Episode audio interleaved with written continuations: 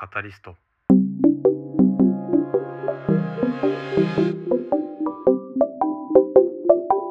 考のハンマー投げラジオ。毎朝5分のアウトプット週間。思考のハンマー投げラジオ。この番組は東北在住3人の父で理系出身事務職の秋彦が自分の頭で物事を噛み砕いて未来の自分に届けるポッドキャストです今日は前回の続きですね前回はですねウルトラマン撮影会という話で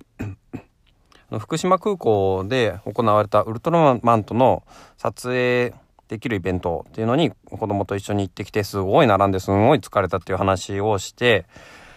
えいたと思うんですね。でちょっと金曜日は事情があって途中で収録を止めてあの仕事早く行かなきゃいけなかったんでそれで止めていったわけですよ。で喉の調子が今悪いんですけども失礼しました。で、そう。何を思ったかっていうと、ウルトラマンってすごいなぁと思ったんですよね。その、なんていうんですかね。当たり前の話なんですけども、ウルトラマンってもう何十年も前からずっと継続して、えー人気を博している、そういう特撮ものなんですけども、なんだろうな、現物、まあ現物って言っていいのかわかんないですけども、実際に動いてる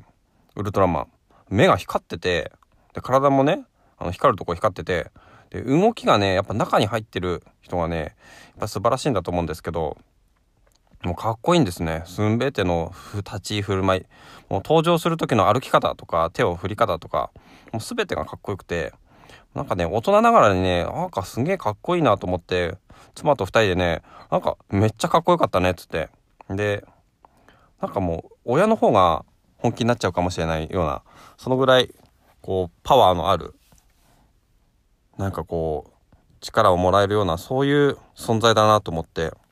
ウルトラマンすげえなと思ったっていうそういう話ですよね。もう。いや先週のね火曜日の話なんですけどねそのいやウルトラマンねすごい。やっぱ子供が好きになるのもわかる。でやっぱ現物そのなんだろう。テレビの中だけじゃなくてイベントとかねで見に行くとねすごいねパワーがある。もう合気たりな言葉しか出てこないですけど本当にパワーがあるね。そういうことで、まあ、金曜日の話の続きはこういうことで。もう親がねもう大人がね本気になっちゃう。もうねやっぱすごいね生で見る迫力っていうのはすごい。っていうのをまあ思ったっていう話ですね。そういうことをまあ思いつつ。そうですね。まあちょっと本題はこんなところで。何かうん話題があるかっていうとどうですかね。あ今まあお金でいろいろ考えているところがあってちょうど今日聞いた「みんなのメンタルーム」 Audible のポッドキャストですけどもそのワンポイント仕事術で子供のお小遣いについてっていうことでうちはあの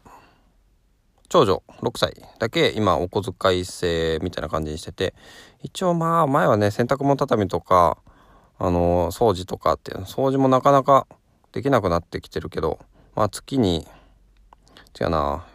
1週間50円とかかな？くらいの定額にしてるっていうのは大体基本的なところなんですけどもね。まあ難しいですね。私が子供の頃はカーテン開け閉めとあと風呂掃除っていうのを多分家の役割としてあってそれをサボると見学されるっていうようなところがありましたね。だからサボることはなかったんですけども。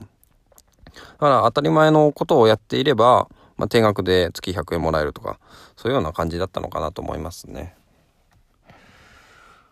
なかなかこうお金の教育って難しいですけどね。本当に。どう？まあ教育ね私がどうこう思ったのが大学卒業する頃とかにまあ、お金の教育 ちゃんと受けてこなかったからその社会保険料とか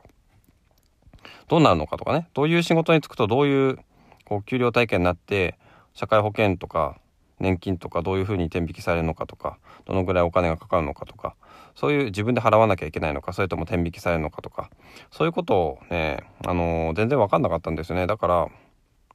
いやいろんな仕事がある中でじゃあどういう仕事をするとどうなるのかっていうのは全然分かんなかったっていうのがありますよね。もっと教育をしてほしかったなって思ったりもしますけど。うん。まあお金の教育税金の教育。とはそうですね。うん。そう教育って大事だよなって思った。そんな朝ですね。はい。思考のハンマー投げラジオは平日朝8時半までに最新話が更新されます。お聞きのポッドキャストアプリでフォローやレビューをしていただけると嬉しいです。また番組ではあなたからの感想をお待ちしております。概要欄のメッセージフォームからお寄せください。またツイッターでは「ハッシュタグ思考のハンマー投げラジオ」でツイートしてください。最後までお聴きいただきましてありがとうございました。ではまた。